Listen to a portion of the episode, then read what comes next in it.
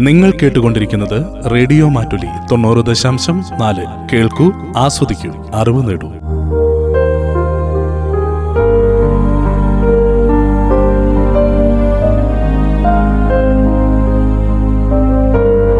Radio Mattoli മാറ്റത്തിന്റെ ശംഖുലി. സ്മരണാഞ്ജലി.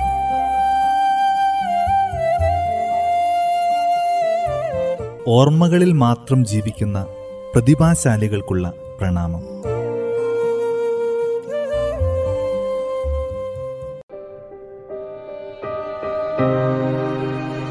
സ്മരണാഞ്ജലിയിൽ ഇന്ന് മുൻ മന്ത്രിയും സ്പീക്കറും എം പിയും ഗവർണറുമായിരുന്ന വക്കം പുരുഷോത്തമനെ അനുസ്മരിക്കുന്നു.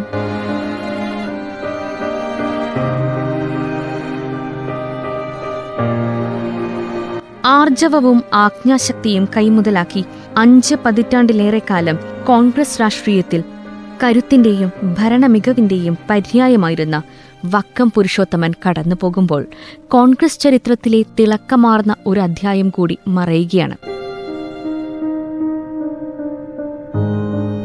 സമൃദ്ധമായ രാഷ്ട്രീയ ഭരണാനുഭവങ്ങളുടെ മികവും കേരള നിയമസഭയിൽ ഏറ്റവുമധിക കാലം സ്പീക്കറായിരുന്നതിന്റെ ഖ്യാതിയുമായാണ് ഈ മുതിർന്ന നേതാവിന്റെ വേർപാട്.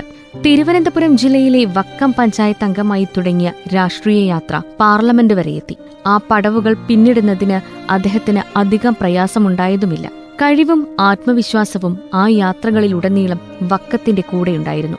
അഞ്ച് തവണ നിയമസഭാംഗമായിരുന്നു. മൂന്ന് തവണ സംസ്ഥാന മന്ത്രിസഭയിലും രണ്ട് തവണ ലോക്സഭയിലും അംഗമായി. ആൻഡമാനിൽ ലഫ്റ്റനന്റ് ഗവർണറും മിസോറാമിൽ ഗവർണറുമായി. പിന്നീട് അധികാര കസേരകളെല്ലാം മാറ്റിവെച്ച ശേഷം അദ്ദേഹം ഇങ്ങനെ പറഞ്ഞിട്ടുണ്ട്. അധികാരം ഒരിക്കലും ആസ്വദിച്ചിട്ടില്ല.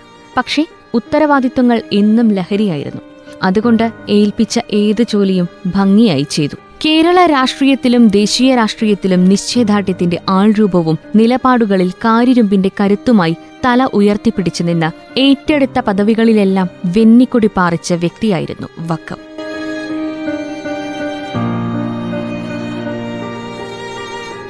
ആയിരത്തി തൊള്ളായിരത്തി ഇരുപത്തിയെട്ട് ഏപ്രിൽ പന്ത്രണ്ടിന് വക്കം കടവിളാകത്ത് വീട്ടിൽ കെ ഭാനുപണിക്കരുടെയും ഭവാനിയുടെയും മകനായി ജനിച്ച പുരുഷോത്തമൻ ആയിരത്തി തൊള്ളായിരത്തി നാൽപ്പത്തിയാറിൽ വിദ്യാർത്ഥി കോൺഗ്രസിലൂടെയാണ് പൊതുപ്രവർത്തന രംഗത്തെത്തിയത്.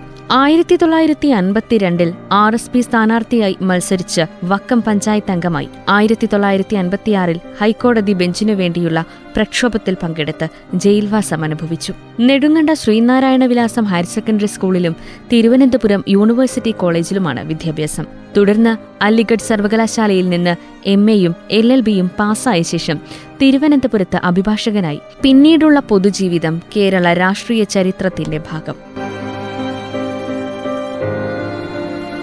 ആരെയും കൂസാത്ത നിയമത്തിൽ അടിയുറച്ചു നിന്നുകൊണ്ട് ശക്തമായി പ്രവർത്തിക്കുന്ന പ്രകൃതക്കാരനായിരുന്നു അദ്ദേഹം. കർഷക തൊഴിലാളി നിയമത്തിനും ചുമട്ട് തൊഴിലാളി നിയമത്തിനും രൂപം നൽകിയതും അച്യുതമേനോൻ മന്ത്രിസഭയിൽ തൊഴിൽ മന്ത്രിയായിരുന്ന വക്കം പുരുഷോത്തമനായിരുന്നു. അന്വേഷണ വിധേയമായി സസ്പെൻഡ് ചെയ്യപ്പെടുന്ന ജീവനക്കാർക്ക് അച്ചടക്ക കാലയളവിൽ പകുതി ശമ്പളം ലഭിക്കുന്നതിനുള്ള നടപടി സ്വീകരിച്ചതും ഏല program school health card referral ആശുപത്രി സമ്പ്രദായം തുടങ്ങിയവ നടപ്പിലാക്കിയതും അദ്ദേഹമായിരുന്നു. ഇ കെ നായനാർ മന്ത്രിസഭയിൽ അംഗമായിരുന്ന വക്കമാണ് ഇന്നത്തെ ഓണാഘോഷത്തിന്റെ ആദ്യ രൂപം അവതരിപ്പിച്ചത്. ആലപ്പുഴ റെയിൽവേ ലൈൻ സാക്ഷാത്കരിച്ചതിൽ എം പി എന്ന നിലയിൽ വക്കത്തിന്റെ പങ്ക് വലുതാണ്. പങ്കാളിത്ത പെൻഷൻ ആദ്യമായി കേരളത്തിൽ അവതരിപ്പിച്ചതും ധനമന്ത്രി എന്ന നിലയിൽ വക്കമായിരുന്നു.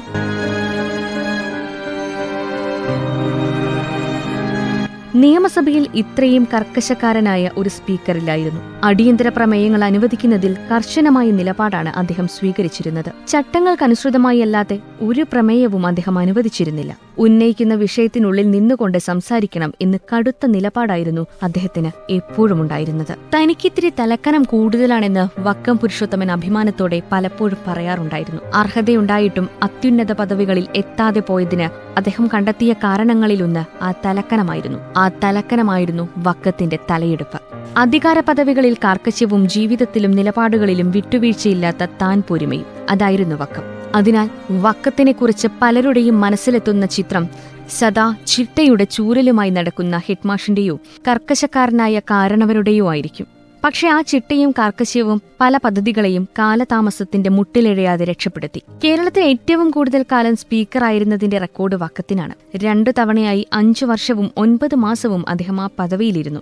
ഏഴാം കേരള നിയമസഭയിൽ ആയിരത്തി തൊള്ളായിരത്തി എൺപത്തിരണ്ട് ജൂൺ ഇരുപത്തിനാല് മുതൽ ആയിരത്തി തൊള്ളായിരത്തി എൺപത്തിനാല് ഡിസംബർ ഇരുപത്തിയെട്ട് വരെയായിരുന്നു ആദ്യ ഊഴം. പിന്നീട് പതിനൊന്നാം കേരള നിയമസഭയിൽ രണ്ടായിരത്തിയൊന്ന് ജൂൺ ആറ് മുതൽ രണ്ടായിരത്തിനാല് സെപ്റ്റംബർ നാല് വരെയും. എന്നാൽ വക്കം പുരുഷോത്തമൻ എന്ന സ്പീക്കർ അറിയപ്പെടുന്നത് ആ വിശേഷണം കൊണ്ടല്ല. അധികാരങ്ങളെയെല്ലാം ഉദാരമായി പ്രകടിപ്പിച്ച് നിയമസഭയിൽ ചിട്ടവട്ടങ്ങൾ ഉറപ്പാക്കുന്നതിലൂടെയാണ് അദ്ദേഹം വ്യത്യസ്തനായത്.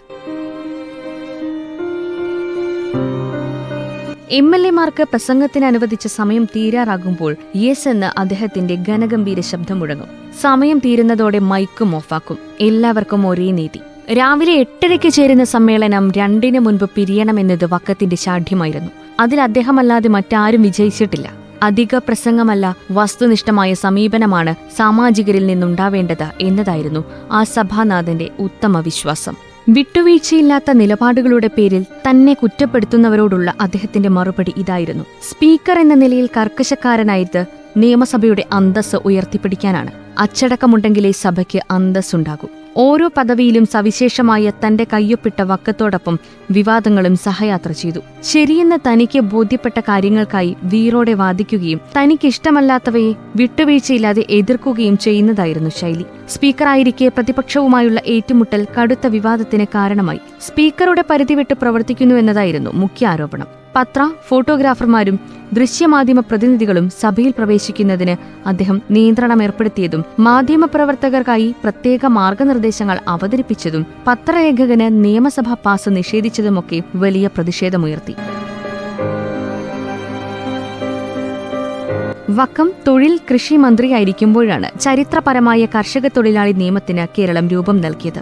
പാർട്ടിയിൽ സമുന്നത പദവികൾ പലതും വഹിച്ച അദ്ദേഹം കോൺഗ്രസിൽ ഐക്യവും അച്ചടക്കവും ഉണ്ടാക്കാൻ ശ്രമിച്ച നേതാവായിരുന്നു. കോൺഗ്രസിൽ അത്യപൂർവമായി മാത്രം കാണുന്ന ശബ്ദത്തിലും പെരുമാറ്റത്തിലും നിലപാടിലും കാർക്കശ്യം നിറഞ്ഞ പ്രവർത്തന ശൈലിയായിരുന്നു വക്കത്തിന്റേത് രാഷ്ട്രീയത്തിൽ എതിരാളികളാകാം. എന്നാൽ ശത്രുക്കൾ പാടില്ല എന്ന് അദ്ദേഹം എപ്പോഴും പുതിയ തലമുറയെ ഓർമ്മിപ്പിച്ചു.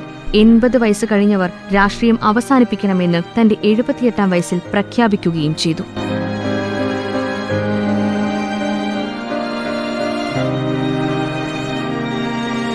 അധികായനായ കോൺഗ്രസ് നേതാവും അതുല്യനായ ഭരണാധികാരിയുമായിരുന്ന വക്കം പുരുഷോത്തമന്റെ വിയോഗത്തോടെ കേരള രാഷ്ട്രീയത്തിലെ ഒരു കാലഘട്ടം അവസാനിക്കുകയാണ്. ഒരു ഭരണാധികാരിക്ക് തന്നിൽ നിക്ഷിപ്തമായ അധികാരം ജനനന്മയ്ക്കായി ഏതെല്ലാം വിധത്തിൽ വിനിയോഗിക്കാൻ കഴിയുമെന്ന് വക്കത്തെ പോലെ മനസ്സിലാക്കുകയും അതനുസരിച്ച് പ്രവർത്തിക്കുകയും ചെയ്യുന്നവർ അത്യപൂർവമാണ്. മന്ത്രിപദം അലങ്കരിച്ച വകുപ്പുകളിൽ മാത്രമല്ല ചുമതല വഹിച്ച ഓരോ പദവികളിലും വ്യക്തിമുദ്ര പതിപ്പിക്കാൻ അദ്ദേഹത്തിന് കഴിഞ്ഞു. എല്ലാത്തിലും കാലത്തിന് മായ്ക്കാനാവാത്ത ഒരു വക്കം ടച്ച് പ്രകടമായിരുന്നു. വക്കത്തിന്റെ ഓരോ നടപടിയും അസാമാന്യമായ ചങ്കൂറ്റത്തിന്റെയും ഇച്ഛാശക്തിയുടെയും ഉത്തമ ഉദാഹരണങ്ങളായിരുന്നു. കർമ്മരംഗങ്ങളിലെല്ലാം തന്റെ നിലപാടുകളെ മുറുകെ പിടിക്കുകയും കണിശതയോടും നിശ്ചയദാർഢ്യത്തോടും അസാധാരണമായ ഭരണപാടവത്തോടും മികവ് തെളിയിക്കുകയും ചെയ്തു. പ്രഗത്ഭരായ നേതാക്കന്മാരുടെയും മന്ത്രിമാരുടെയും നിയമസഭാധ്യക്ഷന്മാരുടെയും തിളക്കമാർന്ന അധ്യായങ്ങളടങ്ങുന്ന കേരള ചരിത്രത്തിലെ ഒരധ്യായം വക്കം പുരുഷോത്തമനും അവകാശപ്പെട്ടതാണ്. പ്രവർത്തിച്ച മേഖലകളെയെല്ലാം ഉജ്ജ്വലമാക്കിയ കർമ്മശേഷിയുള്ള കോൺഗ്രസ് നേതാവ് വക്കം പുരുഷോത്തമന്റെ ജ്വലിക്കുന്ന ഓർമ്മകൾക്ക് മുൻപിൽ പ്രണാമം.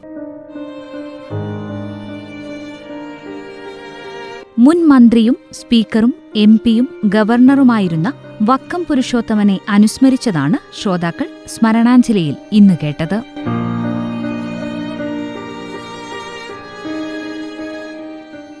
സ്മരണാഞ്ജലി.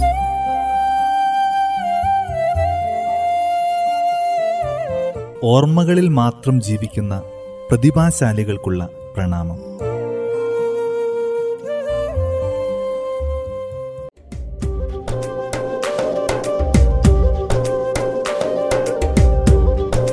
റേഡിയോ മാറ്റുലി തൊണ്ണൂറ് ദശാംശം നാല്.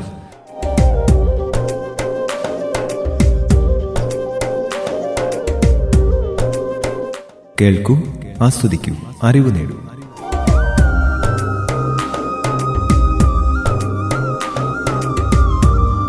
റേഡിയോ മാറ്റുലി മാറ്റത്തിന്റെ ശംഖുലി.